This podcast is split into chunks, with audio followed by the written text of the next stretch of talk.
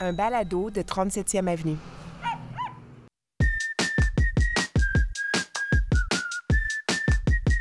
Le dimanche 8 janvier 2023.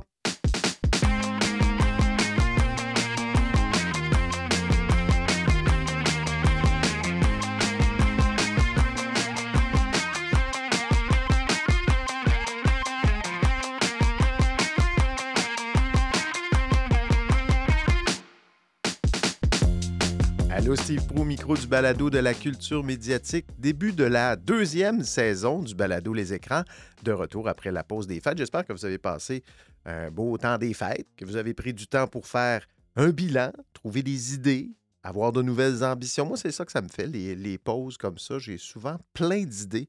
Beaucoup d'idées de balado ces temps-ci. Il faut que je me calme parce que je n'aurai pas assez d'une vie pour réaliser tous les balados que j'aimerais faire dans ma vie. Cela dit, donc, deuxième saison déjà du balado Les Écrans. Merci de nous écouter. J'ai pris du temps pendant le temps des fêtes pour raffiner un peu la formule du balado. J'ai donc décidé de faire quelques petits changements. Premier changement, ce sera un épisode maintenant toutes les deux semaines. Euh, des épisodes peut-être un peu plus substantiels, un peu plus longs, toujours le dimanche.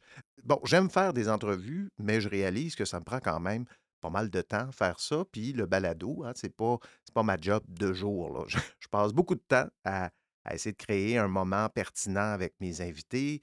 C'est pas nécessairement évident d'inviter des gens ici, les faire parler euh, pendant 30-45 minutes. Ce pas nécessairement des gens que je connais. On n'a pas, pas une connivence, mais si on veut créer un moment euh, audio intéressant, ben, ça prend du temps.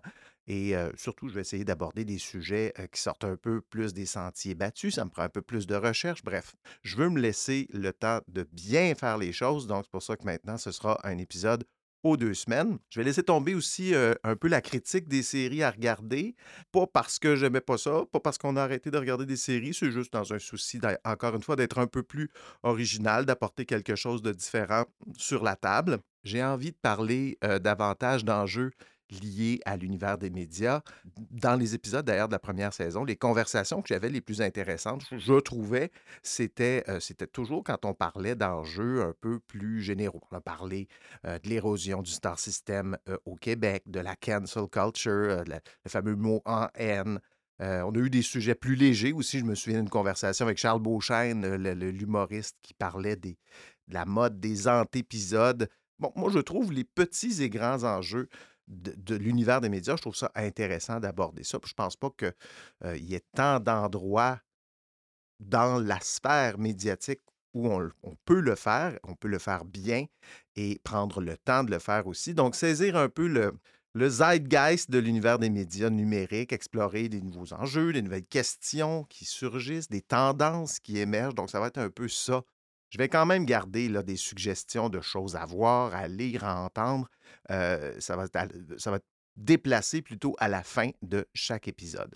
Dernier changement, et non le moindre, les entrevues maintenant sont filmées. À partir de la semaine prochaine, vous allez pouvoir voir ce que vous entendez dans le balado, en voir les, les de mes invités, leur sourire, leur clin d'œil, leur jeu de main. Il y en a qui parlent beaucoup avec leurs mains. Vous allez voir comment ça se passe. Donc, ça va être sur YouTube que ça va se passer. C'est un peu la raison aussi pour laquelle il y a un épisode ou deux semaines, c'est-à-dire que la première semaine, je vais faire l'entrevue et l'épisode, et la deuxième, je vais préparer tout ça pour euh, faire, en fait, faire le montage pour euh, la vidéo pour YouTube. Alors, euh, c'est une, une autre raison pour laquelle ça va se passer aux deux semaines. Le lien vers notre chaîne YouTube est dans les notes de cet épisode.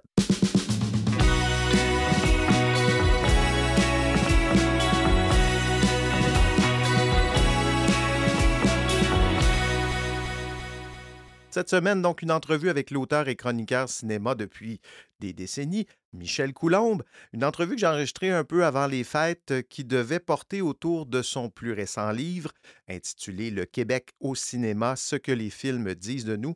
Bon, on a finalement, on a parlé du livre, mais on a beaucoup parlé, oui, de cinéma, mais aussi de la place que le cinéma occupe et de la manière dont on en parle dans les médias. Ça a occupé pas mal de cette conversation-là. Évidemment, la sortie de son livre est arrivée en même temps aussi que l'annonce de la fin de la diffusion du Gala Québec Cinéma par Radio-Canada. C'est toujours un combat de faire des films au Québec. C'est difficile, il n'y a pas de budget, il n'y a pas d'argent, il n'y a pas... on regarde de grands réalisateurs qui font quelques films, un film aux 5 ans, un film aux 10 ans. C'est un combat, faire du cinéma au Québec. Les faire connaître et créer au Québec une vraie cinéphilie, des gens qui ont le goût de voir nos films à l'écran, c'est aussi un autre combat. Et c'est dommage que les grands médias en fassent, euh, en fin de compte, assez peu pour créer cette espèce d'engouement, cette espèce de goût de voir nos films. Donc, on a parlé pas mal de ça avec, euh, avec Michel. Je fais un lien entre ce sujet-là et une récente chronique de Mathieu Bock-Côté qui revenait sur le bye-bye avec un commentaire assez juste que je vous lis. Bon, je voulais vous le lire dans la voix de Mathieu Bock-Côté, mais bon, c'est pas encore, mon imitation n'est pas encore au point. Voici ce qu'il écrivait en substance. Disons-le simplement, peu à peu, le bye-bye a cessé de s'intéresser avec humour à l'année de la société québécoise. Il parle moins de la société québécoise et du monde que de la télévision québécoise devenue autoréférentiel. Il suffit de ne pas être à jour sur nos séries télé pour ne plus comprendre grand-chose à la revue de fin d'année. Le milieu artistique croit parler à la société québécoise, mais se parle d'abord à lui-même. Il fonctionne à coup d'inside jokes. À cela, je dis en effet. Bon, le reste de sa chronique, c'est son habituelle charge anti-woke. On n'entrera pas là-dedans, mais, c'est vrai. Euh, je, me souviens d'ailleurs m'être fait la même réflexion cette année, mais aussi il y a fort longtemps, quand je chroniquais au, Journal Voir, ça fait quand même plus de dix ans. C'est pas moi qui ai inventé, qui a eu cette réflexion-là, le premier, là, c'est pas ce que je veux dire, mais ça fait des années qu'on dit que la télé est autoréférentielle, qu'elle ne parle que d'elle-même. Et je pense que ça commence à devenir un problème. Il faudrait qu'on faudrait qu'on réfléchisse à ça. C'est un problème. Et puis là, mon lien avec le cinéma, si une vedette de la télé fait du cinéma, tant mieux, on va parler de son film. Sinon, bonne chance. le bye-bye de cette année euh, passera pas à l'histoire, à mon avis, pour cette raison. C'est pas un mauvais bye-bye, c'est pas un bon bye-bye, c'est un bye-bye oubliable. Un bye-bye qui va très mal vieillir. Euh, parce qu'on ne fait que parler de télé comme si c'était central à toutes nos vies. Euh, ce qui, je pense, n'est pas le cas un interminable sketch pas vraiment drôle sur Stat, un autre sur Indéfendable. On, parodie, une émission de télé, Le Monde à l'envers, l'émission de Stéphane Bureau, pour parler d'un micro-scandale de la télé euh, à l'autre poste, la, la, fameuse affaire de l'intimidation à occupation double. On a une parodie de l'épicerie. On a fait des références à des publicités télé. Une parodie des filles de Caleb. On parle de la mort de la reine en impliquant le niaisage aux Gémeaux de Guillaume le Métis-Vierge. Là, c'est comme, OK, les gens qui pensent au bye-bye ne s'abreuvent qu'à la télévision. C'est incroyable. Ça, ça devient vraiment un problème. C'est la raison pour laquelle, regardez les bye-bye des années 70, 80, même 90. Euh, bon, la télé, les références télévisuelles sont sans doute là, mais ça se regarde encore, ces bye-bye-là, et on, les comprend encore. On comprend le contexte historique, on comprend le contexte de la société québécoise de l'époque. Regardons les derniers bye-bye qu'on a fait dans dix ans. Pas sûr qu'on va comprendre la moitié des jokes là-dedans, la moitié des références, parce que ça fait référence à des choses tellement éphémères, des émissions de télé, que ça, ne passera pas à l'histoire. Ils sont en train de se tirer dans le pied à cause de ça. S'il y a un coup de barre à donner au bye-bye, je sais pas, je ne suis pas un grand fan du bye-bye. Je trouve qu'il n'y a plus beaucoup de rôle à jouer actuellement, cette, émission-là, bilan de fin d'année. Mais si un coup de barre à donner, c'est peut-être changer de changer d'auteur. Prenez des gens qui ont peut-être des horizons un peu plus vastes. Je ne sais pas qu'est-ce qui se passe avec ça, mais euh, ce serait mon humble suggestion. C'est un peu la même réflexion que j'avais pour l'autre émission des fêtes que tout le monde encense chaque année en direct de l'univers, avec France Baudouin. C'est impressionnant. Techniquement, le spectacle qu'ils sont capables de mettre sur pied avec tous ces musiciens, ces collaborations, c'est grandiose. Vraiment, là, moi, j'aime beaucoup cette émission-là. Mais pourquoi faut que ça tourne autour d'une vedette? La musique, c'est pas. Encore une fois, pour, pour que cette émission-là existe, il faut qu'on trouve encore le prétexte de la vedette. La musique, c'est pas juste présenter de la musique, de la bonne musique, faire ce même spectacle-là avec la musique de l'année, des artistes de l'année, juste ça, c'est pas assez pour la télé. Il faut que ce soit à la gloire d'une petite vedette qui vient nous raconter entre deux tunes ses souvenirs du jour de l'an dans sa famille, puis qu'un bon matin, dans le spectacle, il y a l'ami d'enfance ou les deux enfants de Patrice Bélanger qui viennent chanter une chanson qu'ils chantent dans leur auto. Tout ça en espérant que Patrice Bélanger verse une larme puis qu'on aille un d'émotion à la télé. Je trouve ça un peu pathétique un peu tanné de ça. J'ai hâte que notre télé arrête de se regarder le nombril et commence à parler de la société dans laquelle elle vit. C'est un peu ce que Mathieu Bock-Côté disait, euh, puis c'est ce que je pense aussi, mais en même temps, ça fait vraiment des années qu'on dit ça. Il n'y a rien qui change. Il y a beaucoup de gens, comme moi, qui sont un peu tannés que toute cette télévision-là, ces quiz, ces magazines, ces émissions, whatever, de musique, tourne toujours autour des mêmes 15 vedettes qui ont absolument rien à dire.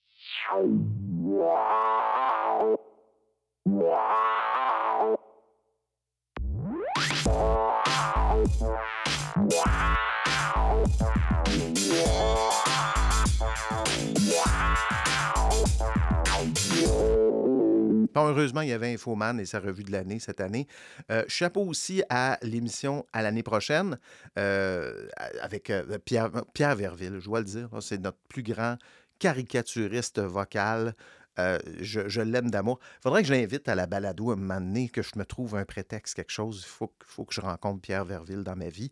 Bonne année 2023, tout le monde. Bonne saison 2. Merci de nous écouter et passons à l'entrevue avec Michel Coulombe.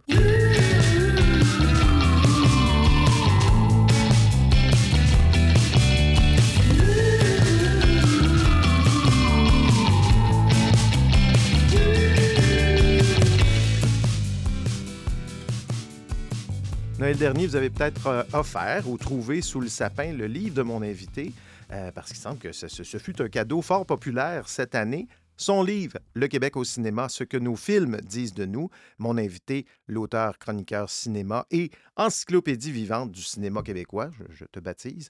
Bonjour Michel Coulombe. Bonjour Steve. Bienvenue au Balado Les Écrans.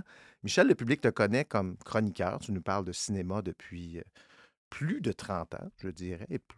Ça dépend de ce qu'on compte, mais oui, euh, dans les médias, une trentaine d'années. J'ai découvert, en tout cas, à Ça me dit rien d'autre, qui était mon rendez-vous avec Joël Lebigot jusqu'à récemment, à Ici Première, et maintenant euh, à Dessine-moi un matin avec Franco, euh, toujours à Ici Première. Tes chroniques, c'est... C'est des chroniques un peu spéciales parce que c'est pas tellement de la critique, c'est comme un morceau d'histoire du cinéma. Est-ce que, tu, est-ce que tu te définis encore comme un critique cinéma? Ben, c'est ce que je fais maintenant. Chez Joël, je critiquais, chroniquais des films, c'est-à-dire que quand même, je donnais une évaluation, mon point de vue sur certains films. Là, ce que je fais, c'est très différent. C'est un truc un peu plus long, long en termes de radio, une dizaine de minutes, où je raconte quelque chose. Moi, je trouve que c'est euh, une des forces de la radio, permettre de raconter quelque chose. Tous les sujets ne se racontent pas, cela dit, mais euh, plonger euh, dans un sujet, puis se dire, tiens, je vais rendre ça intéressant. Par exemple, j'ai fait une chronique en début de, de, mon automne chez Franco Nuovo, à Dessine-moi un matin, sur Brendan Fraser, en me disant, ben, comme il y a The Whale qui euh, bon, est pressenti aux Oscars, qui est dans, ces, dans, dans cet esprit-là pour beaucoup de gens, c'est un film attendu. Donc, c'est quoi Brendan Fraser? Ça fait exploser les curseurs ah Radio-Canada parce que ben, c'est un petit chemin de travers où on va ailleurs, puis on essaie de mettre les choses en perspective. Ça, je trouve ça intéressant. Parler des films au jour le jour, je l'ai quand même beaucoup fait. C'est bien de changer de perspective et puis c'est ce que ben, j'essaie de faire. Il y a un concept de passeur aussi, c'est-à-dire qu'aujourd'hui, il y a tellement de films, d'avoir quelqu'un qui met en contexte, qui nous parle. Moi, j'ai écouté récemment, tu avais fait quelque chose sur Ennio Morricone, parce que bon, il y a le documentaire là, qui vient de sortir sur sa musique. Puis on apprend plein d'affaires sur sa vie, sur son, son père, la relation avec son père et tout ça. Euh, ça te prend combien de temps à faire ces chroniques-là? Parce que je veux dire, c'est comme tout. Il n'y a pas de miracle. Hein. Ceux qui pensent que ça se fait automatiquement, instantanément, ben non. Puis, euh, il reste que dans une société où les, voix se sont multipliées. Je parle des voix des réseaux sociaux, euh, de tous ces médias euh, qui sont là autour de nous et, plein de gens qui s'expriment. Hein. Ils ont vu un film, j'ai détesté, j'ai aimé et tout. Une voix qu'on reconnaît. qu'on l'aime ou qu'on l'aime pas, demeure une référence. Ouais. Et c'est là où c'est intéressant, on arrive, à il y a un cap dans, dans- dans le genre de choses que je fais, où on est là depuis assez longtemps pour que ce soit une, une référence stable. Mhm. C'est-à-dire que on- moi, je, je dis souvent à la, à la blague à certaines personnes, vous savez, si vous avez découvert un jour, parce que quelqu'un m'avait dit, euh, je trouve que franchement, vous avez un- aucun goût, euh, et, et quand vous n'aimez pas un film, euh, je l'aime, et inversement. Je ne reçois pas ce genre de, de correspondance-là régulièrement. J'avais répondu très gentiment, mais rendez-vous compte à quel point je suis utile, parce que maintenant, vous savez que si je dis que c'est bon, ça va être mauvais. Si je dis que c'est mauvais, ça va être bon. Je n'étais même pas cynique. Je disais, mais je sers à ça, parce que c'est- ça, être là longtemps, et c'est ça, avoir une voix publique. C'est-à-dire, on devient une forme de baromètre. Oui, bon, on sait que moi, par exemple, suis très environnementaliste ou je suis pas très porté sur la violence. Euh, Il y a des choses que je trouve répétitives. Les gens peuvent les identifier. Ben oui, j'ai un vélo. Alors, euh, quand il y a un vélo, je suis un peu sentimental. Euh, donc, il y a des choses qui nous intéressent et les gens, parfois, s'en rendent compte plus que nous Mm. parce qu'ils ont une fréquentation de notre parole, de notre... de, de nos références, de ce qui peut nous intéresser ou pas. Donc oui, quand on est là un certain temps, on, on finit par être ça. Euh, dans le brouhaha, euh, une voix reconnaissable à laquelle on peut dire euh, Tiens, toi, quand tu dis ça, là, euh, ça, ça me parle ou ça me parle pas. Aujourd'hui, le rôle du critique, ben, tu sais, on- souvent, je me rappelle quand j'étais jeune, c'était bon, euh, Ebert, euh, comment ça s'appelle? C'est ce Les- les pouces en l'air, les pouces en l'air, deux oui. pouces en l'air. Bon, les notes aujourd'hui, les, les critiques, c'est agrégé dans un Rotten Tomato à quelque part. Il y a une note. Tout ça, cette espèce de, de statistique du film, est-ce que ça t'intéresse encore? Cette... Euh, Tu vois, j'ai fait le téléjournal quand même pendant quelques années Ouais. avec Patrice Roy, et puis on- on- je donnais des étoiles. Il y a des gens qui retenaient que les étoiles, hein, c'était ça qui euh, euh, les intéressait. Bon, il reste que, ben oui, euh, il faut savoir que ça existe. C'est encore utile, ça, aujourd'hui, ce rôle-là? Oui, parce que c'est simpliste. OK. Ben, je ne sais pas si c'est utile, c'est entendu. Mm. Euh, et ça pose problème parfois parce que parfois dans un journal, on l'a vu dans la presse, ben, il va se trouver plusieurs personnes pour utiliser le même système et quatre de un et trois de l'autre, c'est à peu près équivalent. Il y a des gens très enthousiastes, puis il y a des gens très négatifs, mais ils utilisent le même barème. Quand c'est toujours la même personne, on finit quand même par se retrouver dans la grille de cette personne-là. Mais quand elle est partagée par quelques personnes, parfois il y a un bordel incroyable et on comprend plus ce que ça veut dire. là. Euh, aimer, pas aimer. Puis il y a des gens qui disent, ce qui n'est pas tout à fait faux d'ailleurs, qu'il y a toujours une- un, un petit plus pour un film québécois. Euh, parce que, bon, on ne veut pas chagriner. Une demi-étoile de plus. là. Oui, parce que la semaine prochaine ou dans six mois, peut-être qu'on va l'interviewer. Mhm. Puis on voudrait pas se brouiller avec tel acteur ou avec tel producteur. C'est possible, hein, chacun gère ça, euh, dans le fond, selon ses, ses- ses rapports personnels. Bon, moi, j'ai fait l'exercice de différentes façons, mais toujours dans les médias euh, électroniques, ce qui quand même est, est différent de l'écrit. hein. Il m'est arrivé souvent de dire, c'est vrai que ce serait un bon sujet, et puis il n'y a aucun mépris de ma part, parce que j'ai de l'admiration pour ces gens-là, ce serait un bon sujet si j'écrivais dans le devoir. Euh, mais à la radio, vu le genre d'histoire, vu le genre de référence, vu le genre de rythme et tout, ça va être déjà plus difficile dans le cadre qui m'est imparti. OK. Hein, c'est toujours ça, le, le cadre dans lequel on travaille. Si on a une heure euh, régulièrement, puis il n'y a pas de magazine de cinéma dans les grands euh, médias, donc si on a beaucoup de temps, on peut se déployer puis aller vers la complexité. La complexité et la brièveté, ça ne va pas toujours ensemble. Aimerais-tu ça faire? Parce que là, tu fais du 12 minutes, 12-13 minutes, c'est à peu près ça la chronique, euh, la durée. Faire du 1 heure, euh, tu sais, un- une 30 minutes sur un film. Euh, Je crois que ça n'aura jamais lieu. Non, je le regrette mais amèrement. pourtant, c'est. c'est- c'est- Et, et vient un moment où on se dit, ben, tiens, là, je crois que le temps est passé, ça n'aura pas lieu, alors ça viendra pour une autre génération. C'est un peu, c'est un peu regrettable. En même temps, faut pas se. Moi, cette partie-là, la partie médiatique de, de mon travail, euh, c'est une partie de ce que je fais. Alors, quand je donne une conférence de deux heures sur tel cinéaste, j'assouvis, si ça doit être assouvi, mon goût. Ce besoin de profondeur. Oui, d'aller en profondeur, puis de mettre en perspective, puis de faire autre chose. Bon, je pense qu'on a plus d'un lieu, plus d'un espace. Moi, si je faisais qu'une seule chose, si j'avais fait qu'une seule chose, d'ailleurs, je peux m'exprimer pour le passé, j'aurais été malheureux chaque fois. Euh, d'être dans cette prison-là, si un employeur m'avait dit, ah oui, bon, ben, c'est formidable, alors on vous prend, et puis vous restez ici, on vous visse à votre bureau le matin euh, à 9 h, et puis Mhm. à 5 h, vous ressortez, puis bon, c'est à peu près ça, là. Ça, c'est pas pour moi. Euh, Je pense qu'il y a des générations de pigistes ou des tempéraments de pigistes. Moi, c'est tout à fait ma nature. Euh, et, et en fait, être pigiste, bien sûr, il y a des gens qui vivent ça dans l'insécurité. Moi, j'ai peut-être moins d'insécurité que d'autres, mais c'est aussi une façon d'être un peu toujours obligé de se remettre en question vrai. ou de toujours se dire est-ce que je tiens la route? Parce que ben, les gens, finalement, ils vous engagent ou ils vous engagent pas. Puis ils peuvent dire ben, ça décline.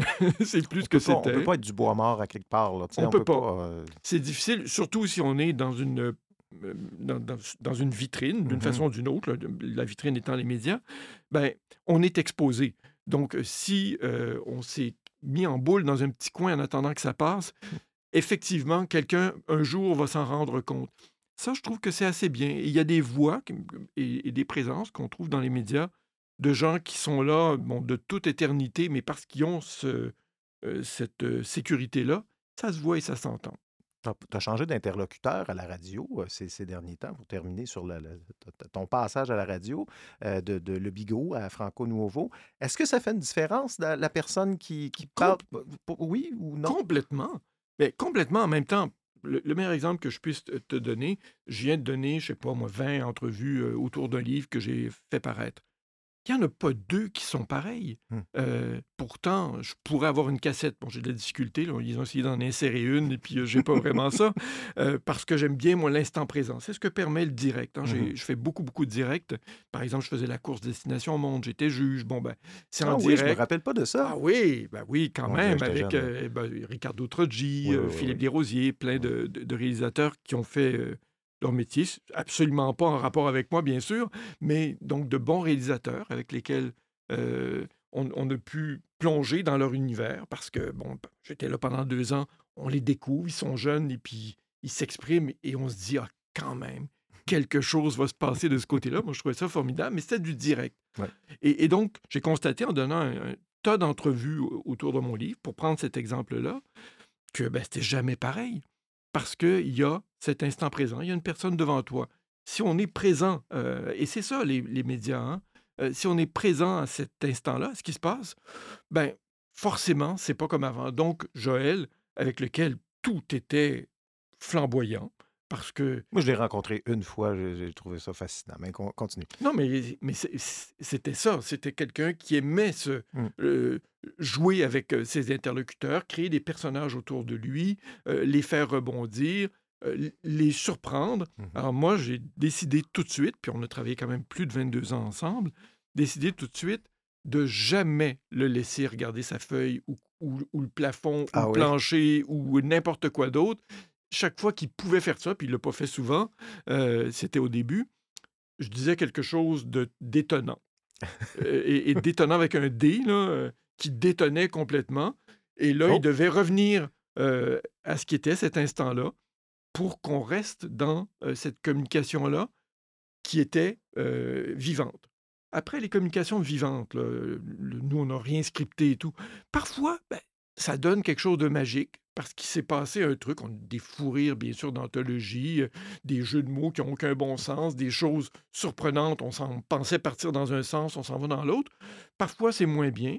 Puis parfois, on peut rentrer chez soi en se disant Ah, quand même, j'avais ma petite liste de choses que j'aurais dû Oui, dire. oui, oui. Et puis finalement, je me suis pas rendu au point 2, puis il y en avait 24. Ça, ça a été le drame de la vie de, de Francine Grimaldi aussi. Ben oui, dimanche. en même temps, Francine, que j'aime beaucoup, elle, elle, elle avait un texte euh, et il était toujours trop long. Mhm. Donc, forcément, euh, il correspondait pas au temps qui lui était imparti.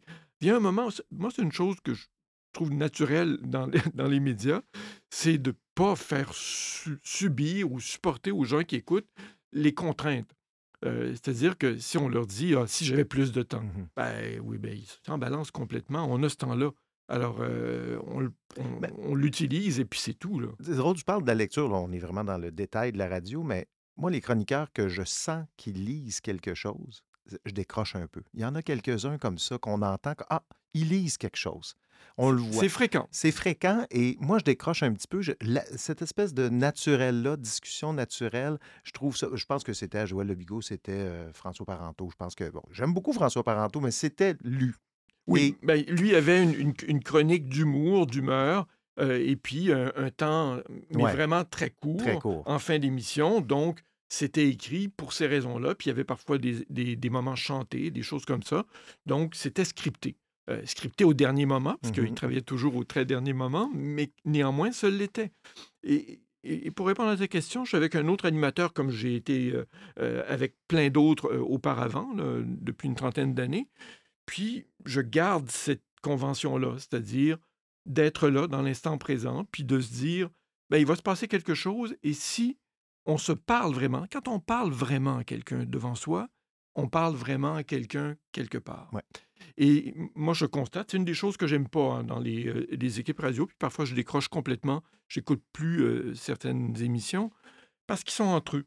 Mm. Euh, donc, il y, a un- il y a un petit groupe fermé, et puis ils ont l'air d'avoir du plaisir, j'en doute pas, je suis très content pour eux, mais ils ne m'incluent pas. Mm. Euh, et quand euh, on est dans ce genre de- d'échange-là, il faut penser qu'il y a quelqu'un quelque part qui écoute. Euh, et je pense que si on est présent à la personne qui est devant nous, déjà, on est présent à quelqu'un d'autre que soi, plutôt que d'être dans un discours un peu désincarné ou alors être dans des blagues, puis des, des conventions qui ne sont pas tournées vers les gens qui écoutent. Moi, je trouve que c'est une, une leçon qu'on apprend idéalement très tôt dans ce métier-là euh, et qu'on applique régulièrement. Moi, je m'y suis euh, plutôt astreint, puis a quelque part je trouve que ça fonctionne. Ce que j'avais aimé de, de Le Bigot quand j'étais allé le voir pour mon, mon livre, c'était en 2005 pour le livre sur le parc Belmont que j'avais écrit. Il y avait une conversation, on discutait comme on discute là. Moi, je, suis un jeune, là, je suis dans la vingtaine. Là. Et tout à coup, je réalise, OK, on est en onde là. Et il n'y avait pas eu de transition entre on discute et on est en onde. J'étais devant un professionnel de la radio qui contrôle parfaitement son, son élément et j'avais trouvé ça fascinant. de, OK, là, on, Je vais te on dire vrai, où avec qui j'ai vécu ça. Oui. Euh, là, sur la table, il y a une édition du Dictionnaire du cinéma québécois. Donc, j'en ai fait plusieurs, euh, d'abord en co-écriture avec Marcel Jean, puis seul Mhm. euh, pendant des années. Mais pour la première édition, on est dans les années 80, la fin des années 80, je pense que c'est en 88. La première émission, je pense que je fais, là, euh, puis vraiment, je suis un petit cul, là, je suis tout jeune, c'est avec Suzanne Lévesque qui était la reine de CKAC. Euh, C'était l'émission du matin, euh, donc le magazine matinal, écouté comme c'est pas possible. J'entre dans le studio, elle me regarde pas. Puis déjà, tu sais que t'es rien par rapport à elle, donc, mais elle me regarde pas. Et à un certain moment, eh, ses yeux incroyablement bleus se sont tournés vers moi. Euh, elle s'est mise à me parler et tranquillement, comme ça, ben, j'ai compris qu'on était en onde et il y avait une vraie connexion. Puis après, à des branches. Euh, donc, elle se gardait pour ce moment-là. C'est vrai pour Christiane Charrette. euh, Ouais.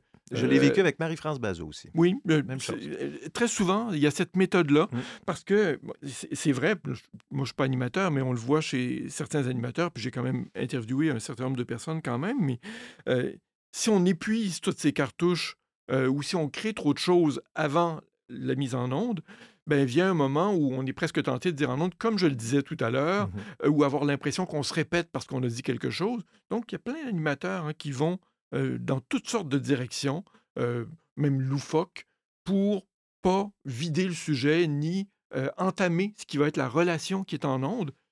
C'est le métier.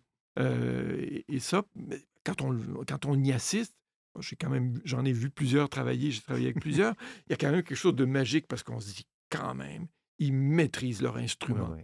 Ils ont l'air de pas être là euh, et ils savent exactement ce qu'ils font Mm. Euh, parce qu'ils sont très attentifs. Ça vaut d'ailleurs pour la, la- la télévision et la radio parce que, il faut le dire, pour, c'est toujours assez drôle pour les gens qui, qui voient des émissions en direct ou qui les entendent, autant avec Patrice Roy au, au téléjournal qu'avec Joël ou euh, Franco, mais c'est encore plus vrai avec Joël, jusqu'à la demi-seconde avant d'être en onde.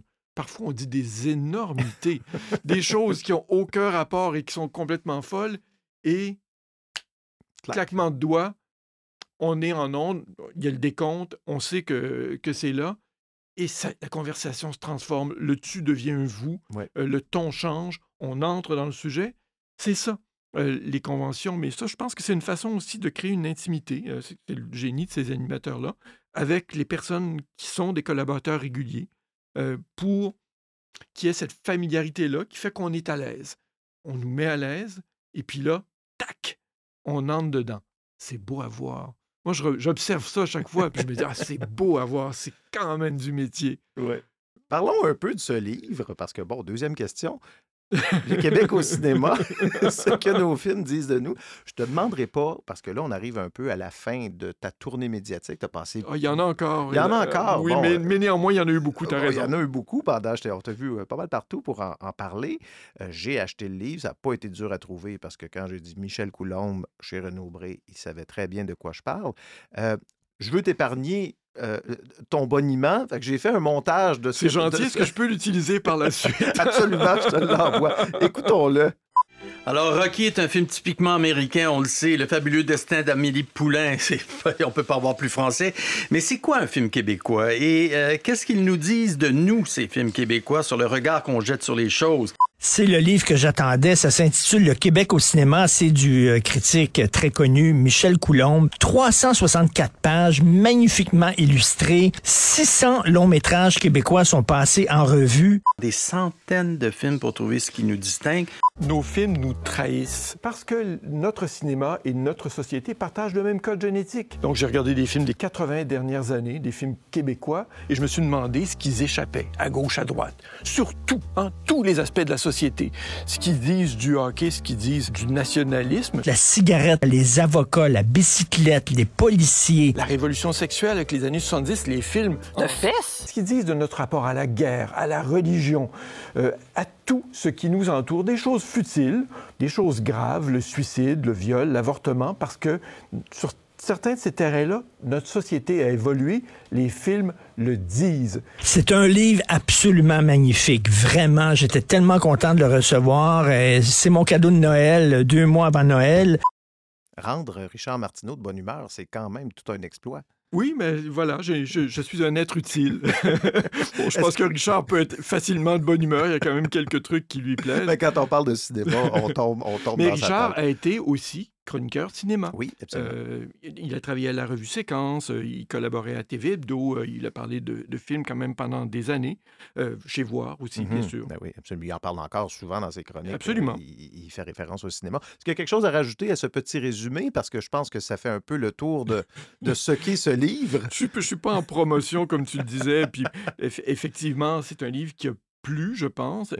ce qui est bien, en fait, c'est qu'il y a une période pendant deux ans où on est enfermé chez soi euh, dans une forme d'autisme. Hein, euh, Parce que tu as dit que c'était un livre de pandémie. C'est un livre de pandémie. Première année, j'ai fait du ménage. La deuxième, je, me suis lancé dans un livre euh, qui me trottait dans la tête depuis un certain temps, mais il faut encore s'exclure de beaucoup de choses et se dire, tiens, je revois des films. Mmh il faut penser que pendant, donc, je sais pas moi, un an et demi, j'ai revu près de 600 films.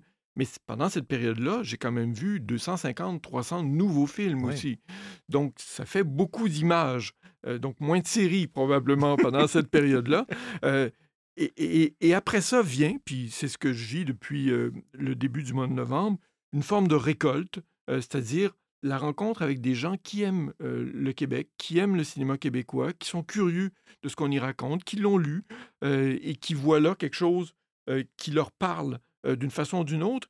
Et je l'ai constaté en allant, par exemple, au Salon du Livre, c'est-à-dire des gens qui avaient plus jeunes, disons 19 ans, 20 ans, et plus âgés, je vais être poli, je vais rester à 80, mais c'était davantage.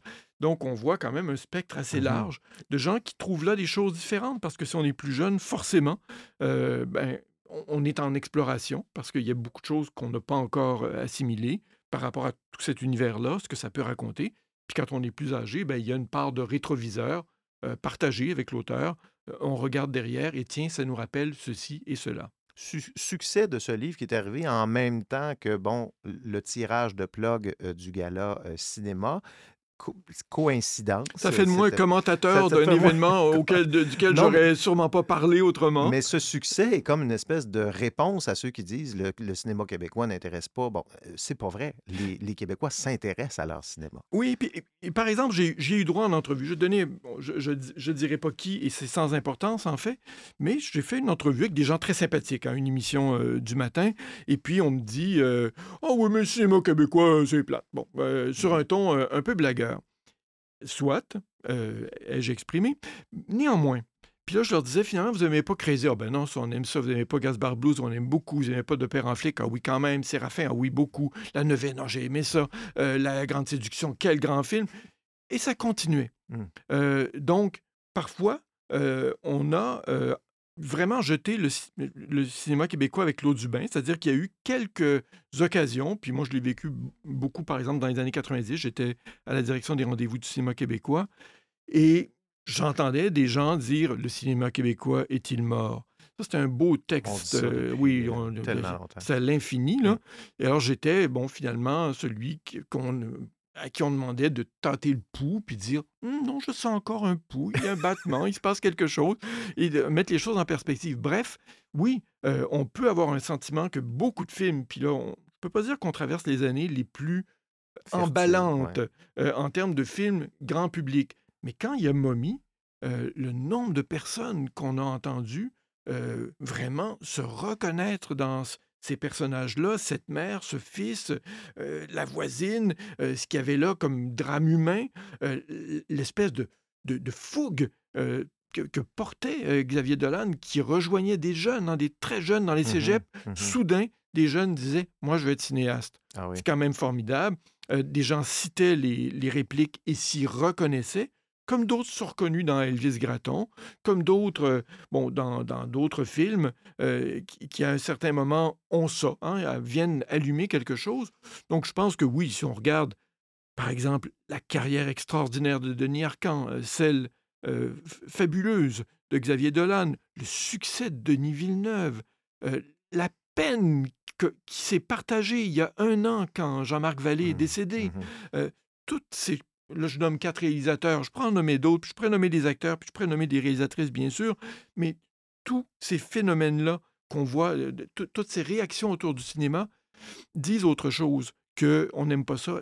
Et, la grande preuve que je pourrais donner, puis euh, vraiment, s'ils veulent un défenseur du cinéma québécois, ils vont trouver quelqu'un d'autre. Je suis sûr que c'est c'est pas ma fonction officielle, rassurez-vous.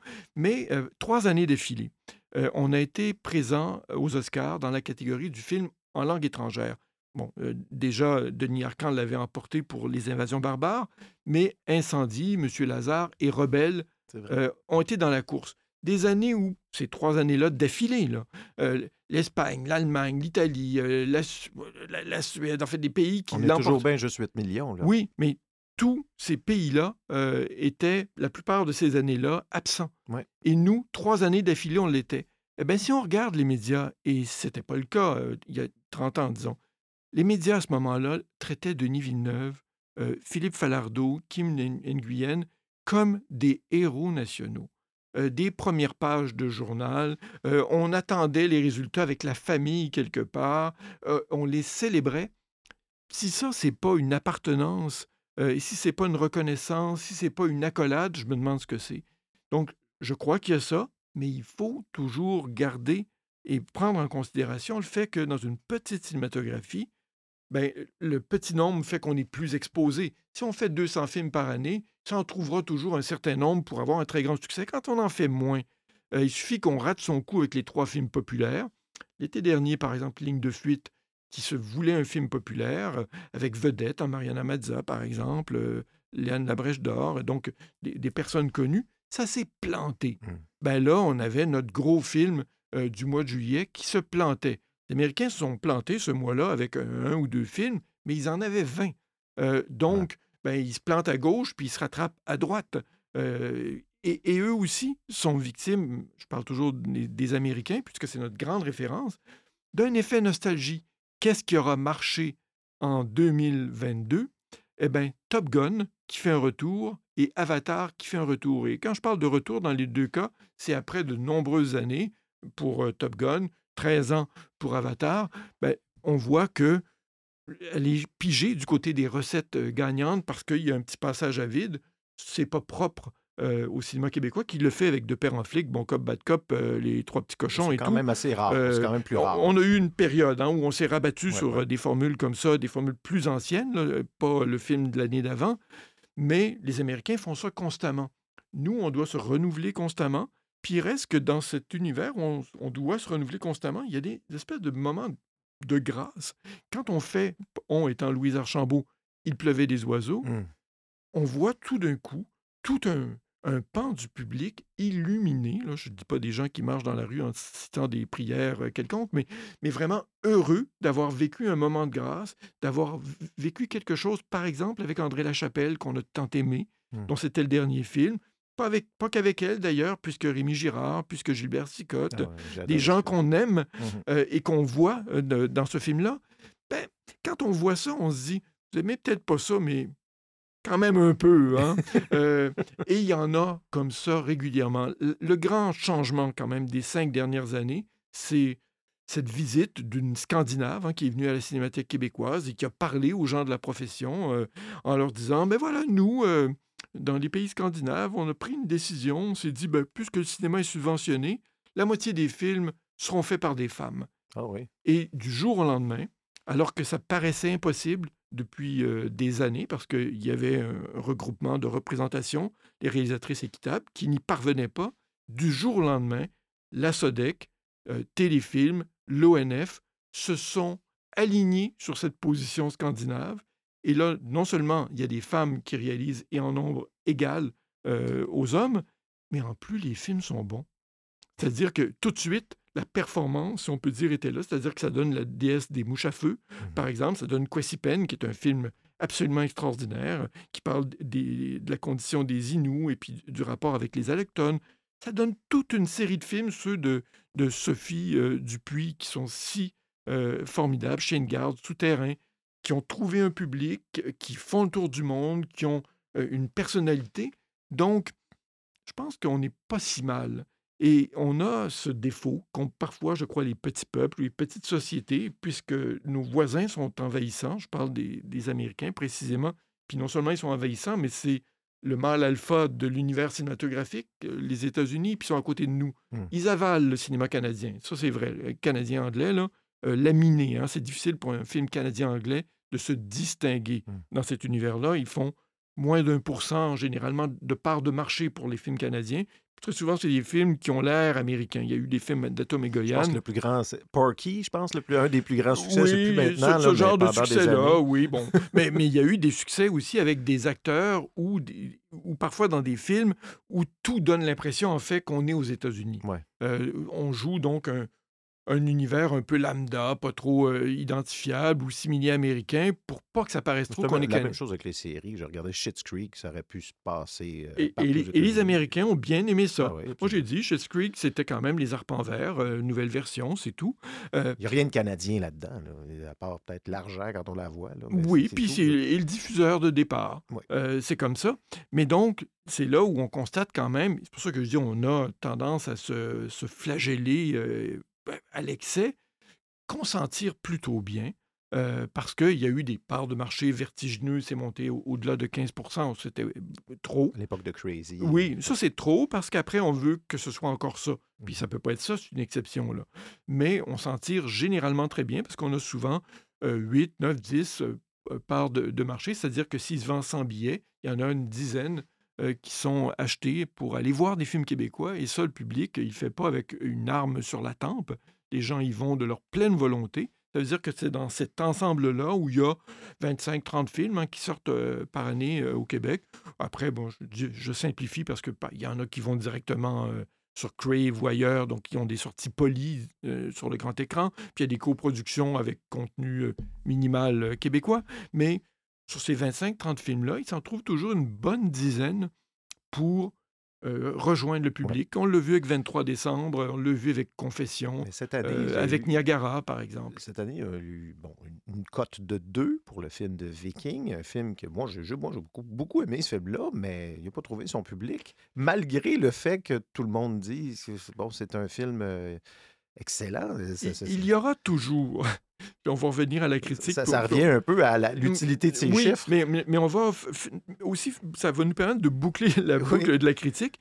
C'est-à-dire qu'il y a. euh, puis, puis- puis rappelle-toi, quand Netflix s'est mis à investir dans des films comme Roma, par exemple, de Quaron, euh, et euh, bon, dans le film de Jane Campion aussi, les gens comme moi, c'est-à-dire qui euh, voient beaucoup de films, vont aux quelques rares visionnements sur grand écran et assistent moi, dans le cas de, de Roma, j'ai vu au cinéma moderne avec 800 haut-parleurs dans la salle. On entendait vraiment une feuille euh, euh, voler, euh, un bruissement. C'était extraordinaire. C'est une salle qui est, qui est formidable.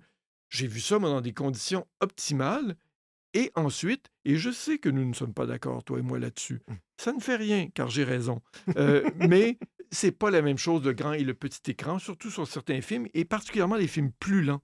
Euh, donc, dans le cas de Roma, non seulement cet environnement extraordinaire, mais un film où il se passe pas tant de choses, mais où c'est c'est d'une beauté, le noir et blanc extraordinaire. Il y a un éblouissement, quelque chose. Quand les gens l'ont vu sur Netflix, euh, viens au bout de 20 minutes, on va chercher des chips, on part un lavage, euh, on va faire autre chose. On perd le fil parce qu'il y a un environnement de distraction. On regarde ses courriels et tout. Et là, il est certain que la magie, ou enfin ce que le film a opéré sur les critiques, euh, ne se produit pas chez le public. Et donc, ça peut donner le divorce qu'il y a. Euh, par exemple, du côté d'un film comme Viking, c'est un film formidable de Stéphane Lafleur. Est-ce que c'est parce qu'il est formidable, il va plaire à un grand nombre? Ça, c'est autre chose. Euh, avoir le beurre et l'argent du beurre, c'est quand même assez rare. Mhm. Et c'est ce qu'avait eu dans les années 80, et ça avait changé la donne. Denis Arcand, quand il a fait le déclin de l'Empire américain, on s'est trouvé soudain, et, et vraiment, on ne l'avait pas vu venir, là. Non seulement avec parce qu'il y avait eu des films de cul, par exemple, qui avait eu euh, Valérie, de film de cul, film simili-érotique, Mhm. mais qui avait eu un succès international parce qu'il y avait un marché pour ça ailleurs. Des films de Gilles Carle qui avaient euh, tourné un peu à travers le monde. Mais là, on se trouvait avec un film, Le déclin de l'Empire américain, qui a marché au Québec, qui a marché en France, qui s'est vendu sur tous les territoires. En plus, non seulement ça marchait, mais le monde disait que c'était bon, puis ça gagnait des prix. Ben là, c'est la totale.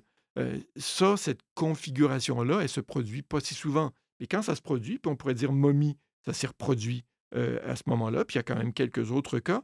Là, il y a un arrimage hein, entre la critique et puis euh, le grand public ou le public euh, large que ces films-là vont mobiliser parce que on est d'accord. On est d'accord quand on voit la grande séduction. On se dit, c'est bien fait, c'est au-dessus de la mêlée pour, pour ce qui est des comédies Mhm. faites au Québec. Là. Mhm. Euh, bon, il y, a des- des- il y a des comédies qui sont un peu, euh, un peu faciles. euh, la Florida, par exemple, des choses comme ça, où on aime ça, mais en même temps... Ça on- devient des films réconfort, par contre, avec Absolument. Mais on, on- je crois pas qu'on y allait en disant à tout le monde j'ai vu un film, c'est vraiment emballant, là, c'est la. Florida et tout. Non, mais et c'est correct. Il y a toutes sortes de raisons pour lesquelles on va au cinéma. Ouais. Euh, on va au cinéma parce que euh, il y a des émotions. Moi, je le dis tout le temps, c'est je suis le plus lacrymal euh, des chroniqueurs critiques de cinéma. Je pleure, mais je le dis exprès parce que euh, je ris aussi. Et je trouve ça aussi naturel de- de- de- d'avouer que, ben oui, parfois je suis en larmes. Bon, peut-être trop, là. Euh, mais, mais parfois aussi je ris, mais parfois je suis outré, parfois je suis informé, parfois je suis dérangé. Parfois, c'est c'est pas ça du tout, mais ça m'amène ailleurs. Et tant mieux. Évidemment, il faut avoir cette envie d'être challengé. Moi, j'aime ça. J'aime ça de savoir que je rentre dans une salle. Idéalement, c'est pas ce que j'attends. Je viens pas cocher, là. Ah oui, il y a eu ça, il y a eu ça, il y a eu ça. Idéalement, ça valait la peine de sortir de chez soi. Ça vaut pas toujours la peine de sortir de chez soi. Mhm. Mais donc, quand il se passe quelque chose comme ça, puis ça se passe quand même de temps à autre au Québec, il faut bien le dire, ben là, on se dit, oui, ça c'est le cinéma, puis c'est pas euh, ce qu'on voit à la télévision, ce qu'on voit sur les plateformes. Il y a une valeur supplémentaire, une plus-value. Pour revenir un petit peu à ton livre, euh, bon, nous, on sait pourquoi on aime notre cinéma, parce qu'on s'y reconnaît, parce que c'est nous. Mais je me mets dans la tête d'un Suédois ou d'un Allemand. Qu'est-ce qui, qu'est-ce qui intéresserait le. pourquoi, pourquoi ces gens-là écouteraient des films québécois? C'est une grande question. Mais non, mais c'est intéressant parce que c'est- une question de petit peuple que tu Ouais. poses. Euh, et on peut être un petit peuple et pas se sentir du tout petit. Euh, les Suédois, par exemple. Bergman a été, mais universel, mais vraiment universel. Pourquoi? Parce qu'il racontait des histoires de chez lui.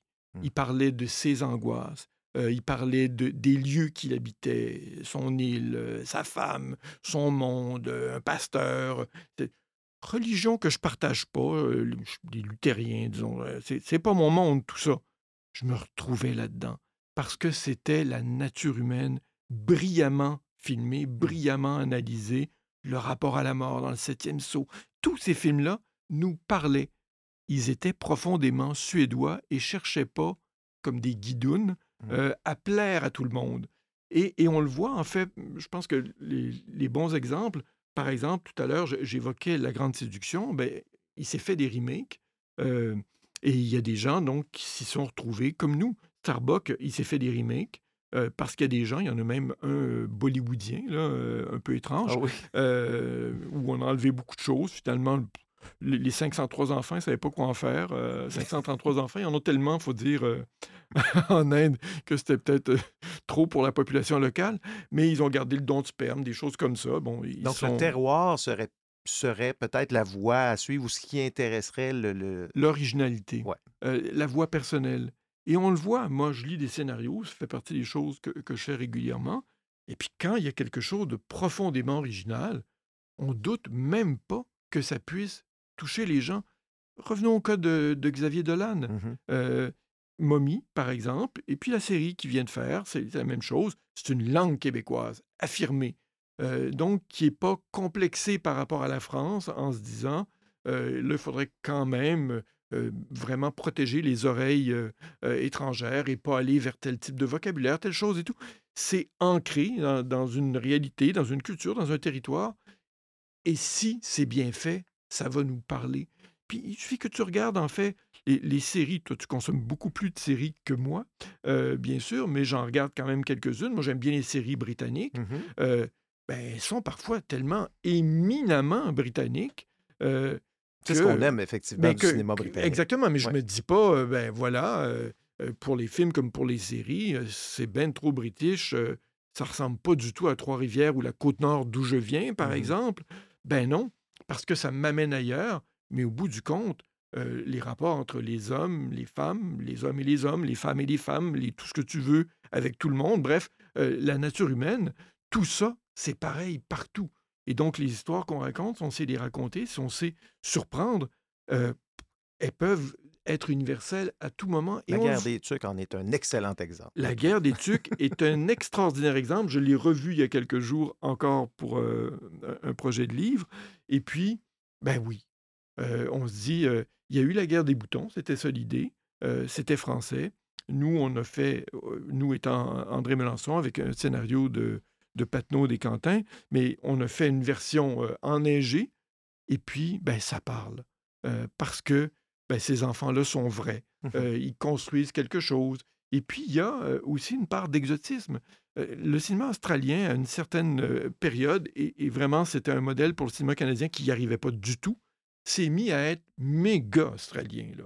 Mais Un vraiment. exemple de film. Priscilla, Reine Ah du oui, désert, oui. des choses comme ça. On, a- on- on utilisait des aborigènes dans les films, Crocodile Dundee, il y a eu des tas de films à une période. Là.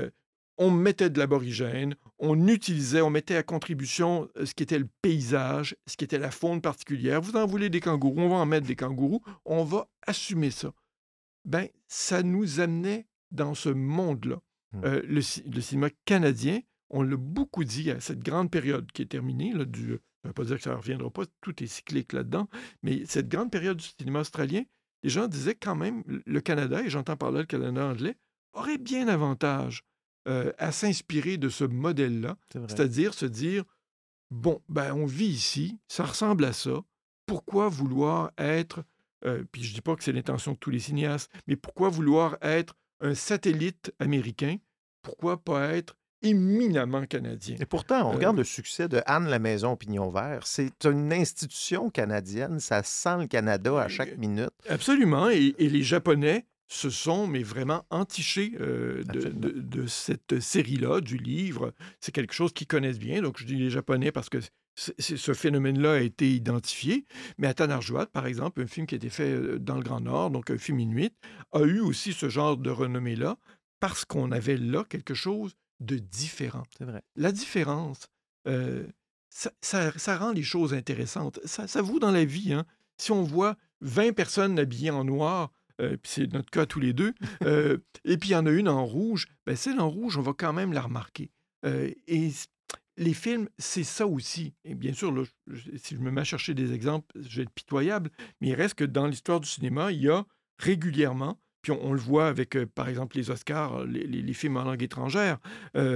pensons à Parasite, par exemple, Oui, qui, qui avait oui. tout raflé. Oui. Là, on était dans un film étrange, surprenant, brillant par ailleurs, euh, et sud-coréen. Euh, là, il y avait tout d'un coup un phénomène sud-coréen, c'est-à-dire une curiosité pour une, une parole, des images, dans une langue qu'on ne comprend pas, qui n'a aucune racine euh, commune avec la et les nôtres. Hein. On n'est pas dans les langues latines, on n'est pas dans les langues mmh germanophones et tout. On est complètement ailleurs, et puis on y va. Pourquoi? Parce que c'est bon. Puis aussi parce que c'est différent. C'est ça le cinéma.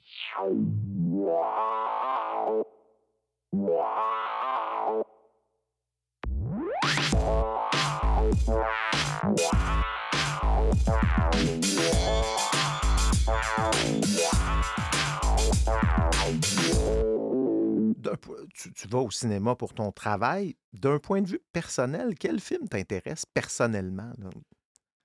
En fait, après, je ne suis pas là pour chanter ma louange, mais, mais il reste que sur le fond, je suis un, quand je dis un bon public, là, une bonne comédie, vraiment j'aime ça. Euh, mais un bon film d'action aussi. Mais il est sûr que mon, le, cinéma qui, est plutôt, disons, fondateur pour moi, ben, c'est des œuvres de Fellini, c'est des œuvres de Truffaut, c'est les œuvres de Bergman. Ce sont les grands cinéastes. Euh, parce que Woody Allen, euh, c'est sûrement vrai aussi. Mais est-ce qu'on peut, en tout cas pour moi, regarder l'œuvre de Spielberg autrement qu'en se disant, quand même, il maîtrise le truc. Alors, quand il fait les Fableman, waouh, on plonge dans son histoire, il la raconte brillamment mmh avec les moyens du cinéma, avec simplicité, puis en, trichant toujours un peu, parce que oui, c'est sa, famille, et puis prend des petits moyens cinématographiques pour rendre ça, euh, bon, euh, pour aller vers le public. Hein. Il a cette euh, conscience et ce désir de rejoindre un grand public. Ben, tout ça me rejoint. Dans une chronique que tu disais, je pense il y a quelques semaines, que Spielberg est rendu à l'étape dans sa vie où est-ce qu'il fait les films qu'il a le goût de faire. Oui. Il est rendu là. Moi, je pense qu'il est rendu là, mais, et, et, je pense, c'est l'âge, hein, il y a plus de 70 ans. Mmh euh, il l'a dit il y a quelques années, bon, là, les, gros, les grosses pétarades, euh, j'ai plus l'énergie pour ça, parce que diriger ah ça, euh, il avait fait Read Player One, après avoir fait cette déclaration, puis à mon avis, il aurait dû se rappeler sa déclaration et pas faire euh, ce film-là, qui, qui ne lui convenait pas, à mon avis. Bon, j'avais lu le livre, euh, c'était déjà plus intéressant, mais à mon avis, c'était pas de sa génération. Bien sûr, c'est un bon conteur, donc il sait euh, s'y retrouver. Mais je pense que là, oui, il revient, mais avec un succès moindre hein, mmh pour Fableman, pour le moment en tout cas. mais ce sera reconnu, les Oscars et tout, ce sera couvert de prix. Il n'y a plus rien à prouver. mais West Side Story, mmh il le fait, mais vraiment par sentimentalisme, parce que c'était des images fondatrices pour lui du début des années 60. Or, ça n'a pas marché, mais vraiment pas. Bien sûr, reconnaissance aux Oscars et tout, mais il est habitué à des grands succès publics. Et je pense que le grand génie de quelqu'un comme Spielberg, pas de quelqu'un de Spielberg précisément, c'est de prendre par exemple Lincoln, mmh. de rencontrer un jour une historienne et d'apprendre qu'elle fait un livre sur Lincoln et de lui dire, bon, où est rendu votre livre sur Lincoln? Puis elle lui dit, oh, je suis en train de l'écrire, mais bon, je n'ai pas d'éditeur, je suis en train de travailler. Alors il dit, dites à votre éditeur, donc c'était, je pense, deux ans après, là, que Steven Spielberg a acheté les droits. le livre n'est pas publié. Il n'était pas terminé, là, mais il estimait beaucoup cette femme-là, qui était effectivement une grande historienne. Donc, il, lui dit ça. Bon, quand elle a trouvé, euh, pris un éditeur, elle a dit, bon, ben, Steven Spielberg a pris les droits. Il a fait adapter euh, ça comme si euh, il couvrait tout le livre, c'est-à-dire toute la vie de Lincoln. Euh, au final, bien sûr, il s'est rendu compte que ce n'était pas possible. Puis là, il a ramené ça à une toute petite partie mmh euh, de la vie de Lincoln qui correspond avec l'abolition de l'esclavage, avec cette partie-là de, l'histoire.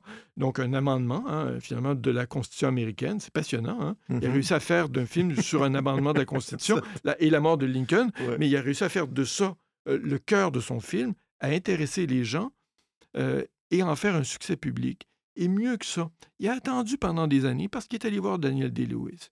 Daniel Day-Lewis qui a gagné trois Oscars, mais qui n'était pas de la tarte. Pas encore dans, euh, hein, dans une cordonnerie. Il était cordonnier à Florence ou quelque chose, en Toscane, disait-on.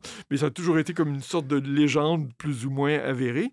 Mais, mais certainement un, acteur particulier qui, sur les plateaux, reste dans son, restait dans son personnage. Je suis obligé de dire restait parce qu'il dit qu'il ne reviendra pas faire des films.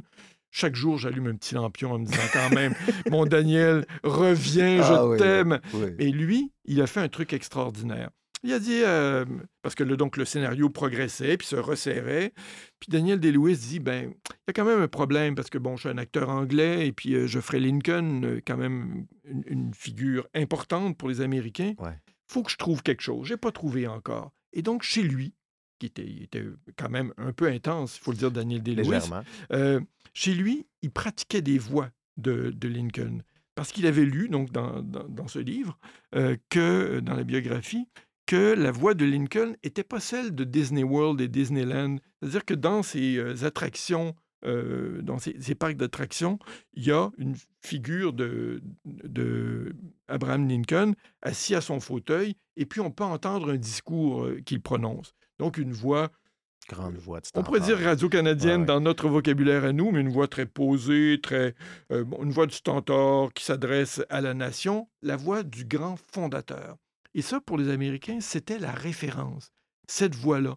Or, il y avait une voix qui pitchait euh, Lincoln, petite voix là, qui remontait de temps en temps. C'était un orateur, il n'y avait pas de micro, bien sûr, à l'époque, et donc euh, il se rendait en public. Et quand il a compris ça, Daniel Day-Lewis, en lisant, euh, il s'est dit, je vais chercher la voix. Et donc, il enregistrait des voix comme ça tous les jours, jusqu'à ce qu'il trouve, selon lui, la voix. Il a pris une petite cassette, qui a mis ça dans une petite machine, puis vraiment, c'est lui qui le dit, c'était une petite machine. là. Il a mis ça dans une enveloppe, il a envoyé ça à Spielberg, qui a écouté la cassette et qui a dit, bon, ben, on attend depuis huit ans, ça, ça durait depuis des années, cette affaire-là, là, euh, et probablement davantage. On attend depuis des années, on part la production. On a trouvé la voix de La Lincoln petite cassette a fait ça. on a trouvé la voix de Lincoln, euh, qui était le point de résistance euh, de Daniel Day-Lewis, qui disait, ben voilà, j'ai pas trouvé le personnage, euh, là, je viens de le trouver. Puis il avait aussi trouvé, avec euh, son scénariste, Kushner, Tony Kushner, il avait trouvé cette petite partie de, de l'histoire, parce qu'il avait d'abord fait un scénario, je pense que le film aurait fait huit heures. là. Donc, ils ont resserré, resserré, et pour arriver, à mon avis, à un grand film qui dit beaucoup de la société américaine et qui a rejoint le public. Ben, c'est ça le talent de Steven Spielberg. Euh, être capable de, parce que je, je crois qu'il est foncièrement américain, de raconter euh, brillamment euh, quelque chose parce que il connaît les moyens du cinéma. Euh, il a cette maîtrise-là maintenant. Michel, passons au questionnaire de proue. Oui. Le questionnaire de proue!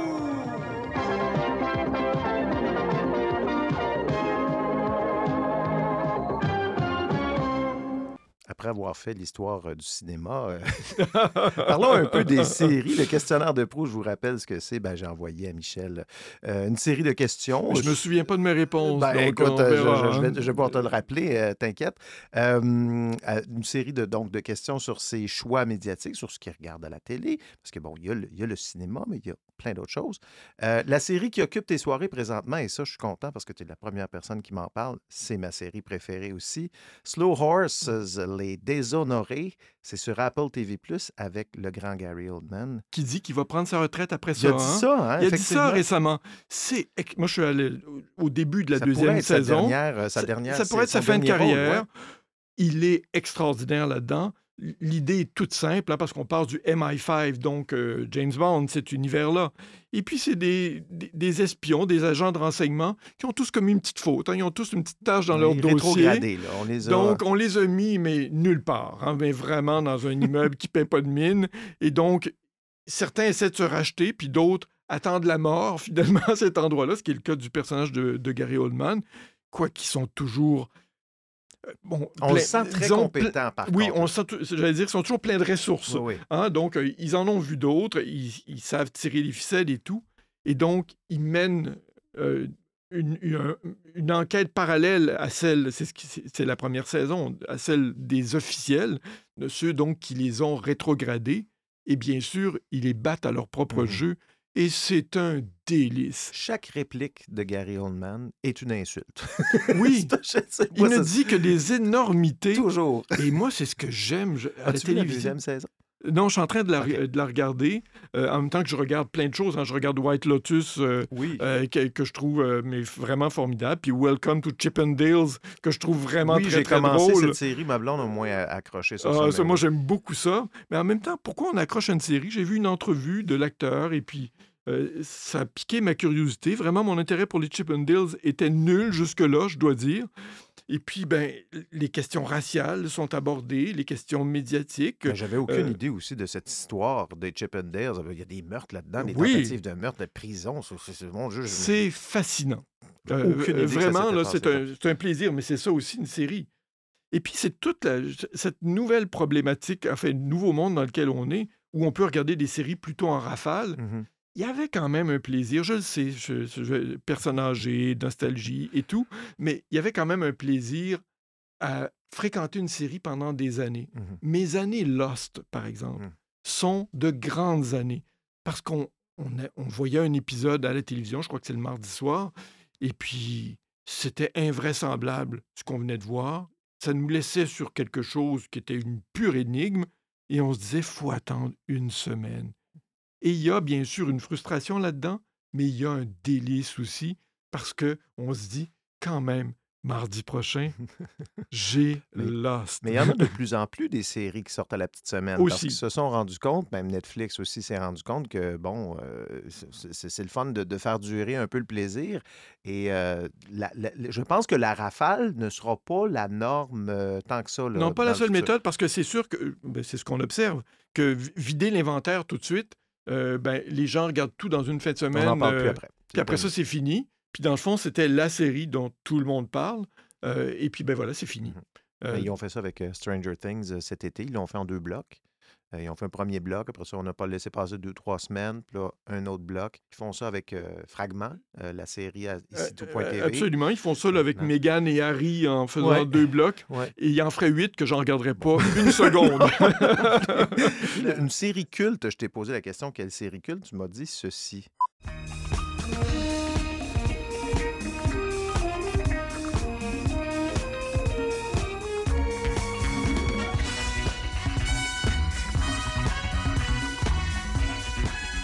Le générique de Dallas. Croiras-tu qu'un jour, je suis allé à Dallas, Oui. donc au Texas, et je me trouvais au centre de Dallas, là où JFK a été euh, assassiné. Et, et en fait, je me demandais où était JR.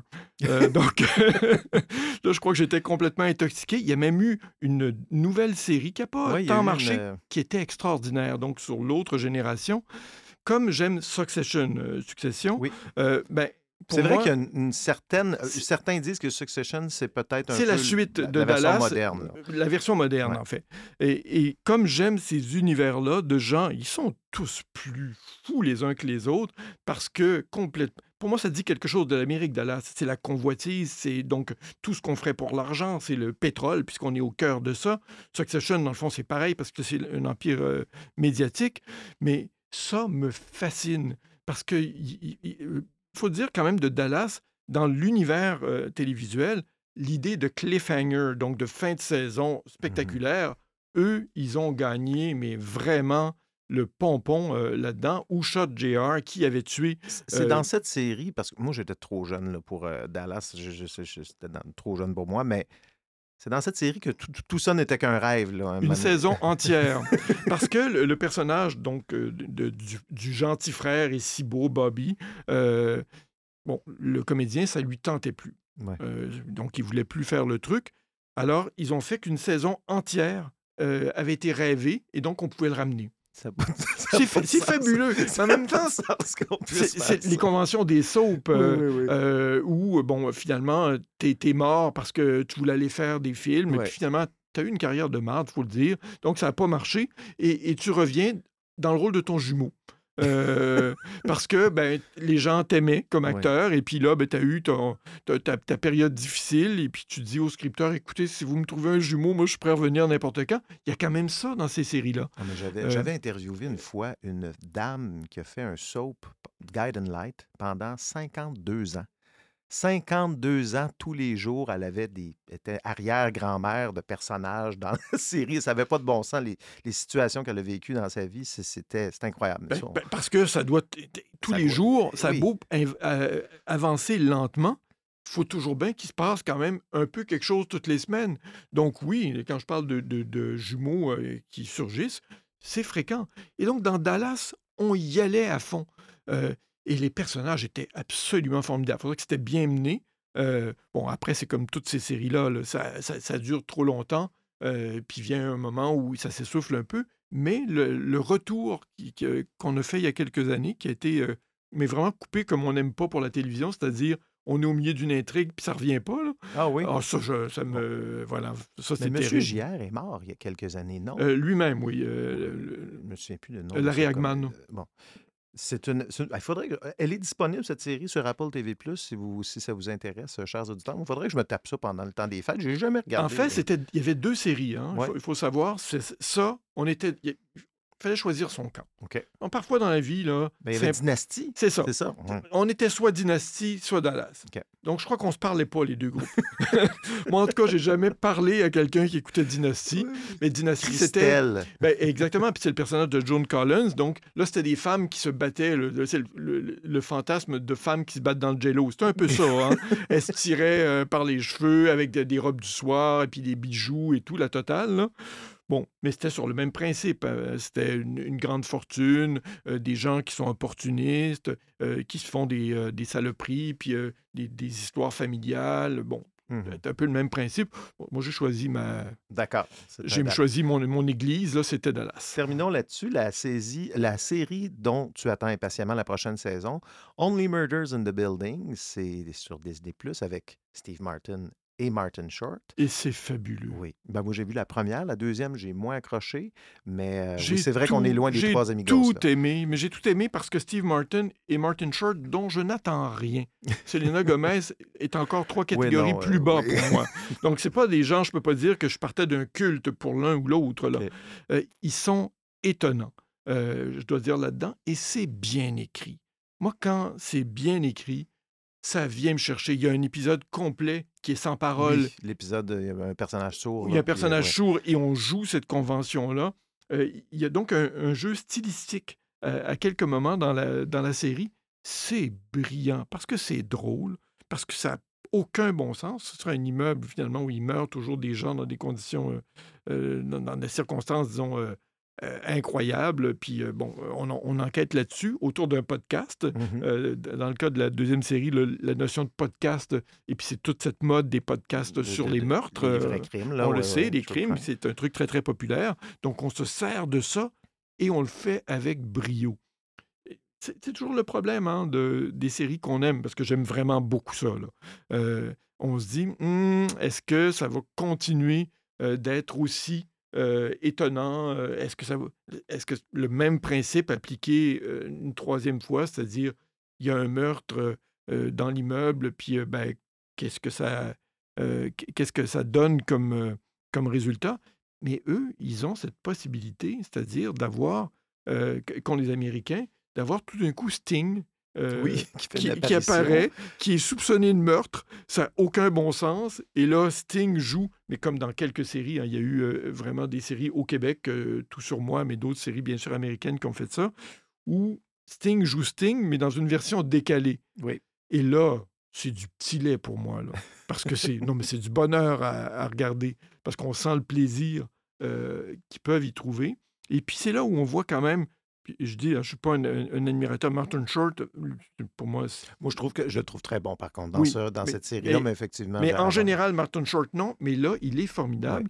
Mais c'est là où on voit l'immense euh, compétence, le grand métier de ces deux acteurs-là, euh, qui entraînent Selena Gomez, bien sûr, dans, dans leur sillage, parce que ils sont, mais vraiment, vraiment euh, à leur place Oui, là-dedans. absolument. Parce qu'ils ont une grande complicité, ce sont des amis euh, dans la vie, et puis ils jouent leur personnage. C'est Je formidable. ne sais pas si dans la saison 3, ils vont ramener Chevy Chase pour faire les trois amigos, puis faire un ça serait une bonne Ça idée, ça quand drôle. même, Ça fait hein. longtemps qu'on ne l'a pas vu, Chevy Oui, Chase. puis en même temps, ce qu'on a compris quand même de cette euh, de, de- enfin, de la production, c'est que le succès, mais c'est toujours ça d'ailleurs dans les séries américaines, le succès des deux premières saisons fait que plein de gens doivent leur écrire en disant si vous avez un petit truc pour moi, Shirley MacLaine par exemple dans la deuxième saison, euh, dans, dans deux rôles plutôt qu'un. Euh, mais si vous avez un petit truc pour moi, ça me ferait plaisir parce que les acteurs veulent être associés à des succès. Absolument. Et là, il y a de la place pour ce genre de choses-là parce qu'on est dans un grand immeuble, on est à New York.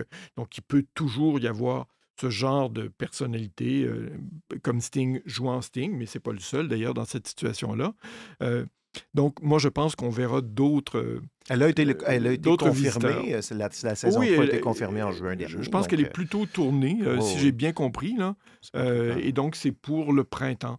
Alors, euh, je, je gratte le plancher, puis je me dis, ah, il va y avoir ça, il va y avoir Succession, peut-être qu'il va y avoir Fraser qui va revenir, Ah parce oui? qu'on en a parlé, oui. Oui, c'est vrai. Il Moi, ça, laisse une autre ça. série que j'ai pas. euh, ça, la- je sais qui a joué dedans. Là, comment ça s'appelle? le Et Kelsey? Grammer, Oui, c'est ça, voilà. il était extraordinaire. Ouais. En animateur radio. c'est un spin-off de De- Cheers, ça. De hein? Cheers, oui. Oui. Et il était absolument extraordinaire. Mais ça, c'est un cas. Il y en a quelques-uns dans le sitcom américain. Je pense ça de Murphy Brown, par exemple, qui était vraiment fabuleux avec Candice, Ber- Candice Bergen, où on se dit les scripteurs sont brillants. Parce que il y a, il y a- il y a de l'humour, il y a du mordant, il se passe toujours quelque chose, ils saisissent ce qui passe dans, dans l'actualité. Euh, ils ont euh, un talent immense. Hmm. Et c'était ça, Fraser, comme c'était ça Murphy Brown, mais quelques séries de, de ce genre-là. Là, euh, si ça revient, je vais être heureux. Quand Murphy Brown est revenu, j'étais. euh, ben, on était elle quatre. je- changeait de secrétaire à chaque fin d'épisode. oui, oui, parce ouais, qu'elle les, euh, épuisait. Elle Oui, elle voilà. C'était une journaliste, disons, avec un vilain tempérament. Mhm. Donc, elle tenait pas longtemps, mais ça donnait chaque fois euh, quelque chose de surprenant parce qu'on se disait, bon, la pauvre personne qui est là ne tiendra pas longtemps. Mais c'est aussi ça, avoir un rapport avec, euh, euh, avec une série. Les séries peuvent pas bouger tant que ça. euh, au sens où euh, leur vie, ben, le cas de Friends est, est le meilleur cas. Il faut que ça avance lentement, là, parce que sinon, euh, s'ils se mettent ensemble tout de suite puis qu'ils partent en appartement, ben, il n'y a plus de série. Euh, donc, on ne peut pas faire ça. Donc, on doit tout ralentir. Mais c'est de trouver ces petites conventions, la question des secrétaires dans Murphy Brown, par exemple, où on a avec les spectateurs une complicité qui Mhm. s'installe. On se dit, ah, tiens, ça, ça va aller où? Qu'est-ce qu'on va faire avec ça? Moi, je bois du petit lait, comme je l'ai fait. Je le fais avec Young Sheldon que je regarde. Ah oui? Parce que Big Bang Theory, ça a été un bonheur euh, de tous les instants. Donc, dans Young Sheldon, il y a ce genre de brio-là. Parfois, là, il, y a, il y a des moments où on se dit, ah, quand même, un sourire, c'est pas, euh, c'est pas de trop dans une journée. Michel Coulombe, merci beaucoup pour ta générosité, pour ton temps. On te lit Le Québec au cinéma, ce que nos films disent de nous. Offrez ça à vos amis. On t'écoute aussi à, la radio Dessine-moi un matin à Ici Première. Merci beaucoup, Michel. Au revoir.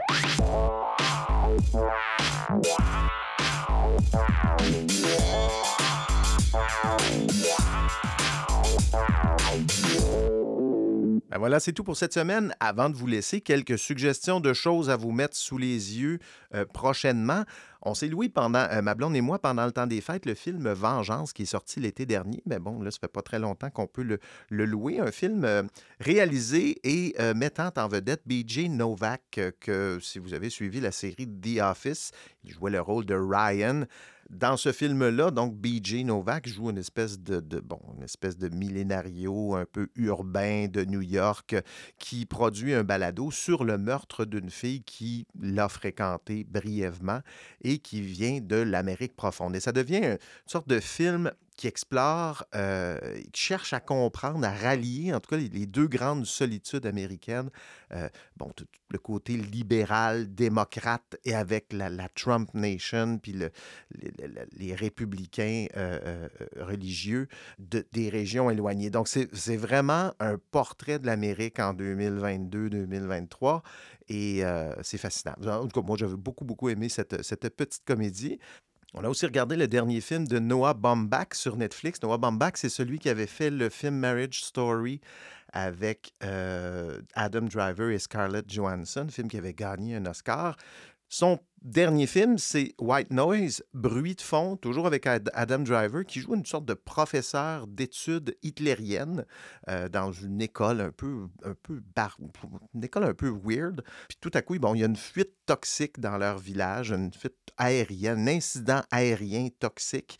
Et bon, la petite famille essaie de, de fuir. Puis au milieu du film, le film prend une tournure complètement surréaliste. C'est très, très bizarre. Un- une rupture de ton assez, assez étrange. Euh, on voit vraiment la, signature de Noah Baumbach qui, qui, qui transparaît dans ce film-là. Très bon film. Ça nous a donné le goût, d'ailleurs, de continuer à explorer la cinématographie de ce réalisateur-là euh, sur Netflix. Je ne sais pas si je l'ai dit, mais en tout cas, tous ces films-là dont je vous parle sont disponibles sur Netflix. On a donc regardé le film que Noah Baumbach avait fait avant A Marriage Story, qui est Les Chroniques Meyer- Meyerowitz, The Meyerowitz Stories, euh, un film plus familial euh, dans lequel il y a Dustin Hoffman dans ce film-là qui joue le rôle d'un professeur d'art vieillissant qui n'a jamais vraiment connu le succès là, avec sa pratique artistique. Et euh, il y a plein de rancœur avec ça, puis il traîne ça, puis il emmène ses enfants là-dedans dans cette espèce de... de En tout cas, un, beau, beau, beau rôle qu'a eu euh, Dustin Hoffman dans ce film-là. Tous ces films, donc, sont disponibles sur Netflix. Euh, c'est un peu ce que je voulais vous dire, chers amis. C'est mes suggestions de la semaine. J'espère que vous serez là au prochain épisode. Pour rater aucun épisode du balado, suivez-le. Donnez-nous une note sur Apple Podcast aussi. Ça nous aide à, nous, à se faire connaître plus largement. On a aussi maintenant une infolette si vous voulez recevoir des nouvelles du balado, quelques réflexions du moment, des suggestions de séries, de films. Ça passe maintenant sur l'infolettre. Le lien pour s'inscrire est dans les notes de l'épisode. Mon nom est Steve Prou. Le balado Les Écrans est une production de l'agence 37e Avenue. On se parle dans deux semaines.